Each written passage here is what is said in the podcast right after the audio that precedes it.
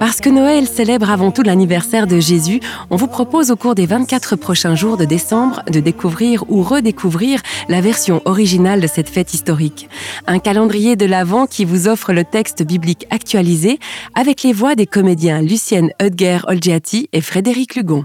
Lorsqu'Élisabeth est au sixième mois de sa grossesse, Dieu envoie l'ange Gabriel dans une ville de Galilée, à Nazareth, chez une jeune fille fiancée à un homme appelé Joseph. Celui-ci est un descendant du roi David. Le nom de la jeune fille est Marie.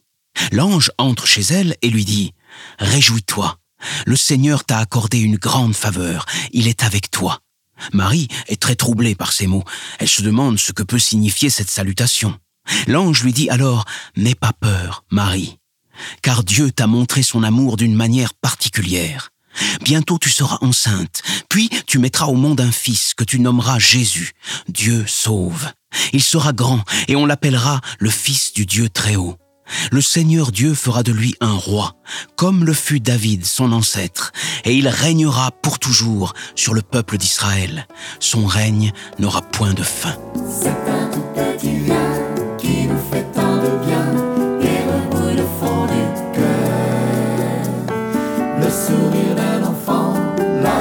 Sa maman,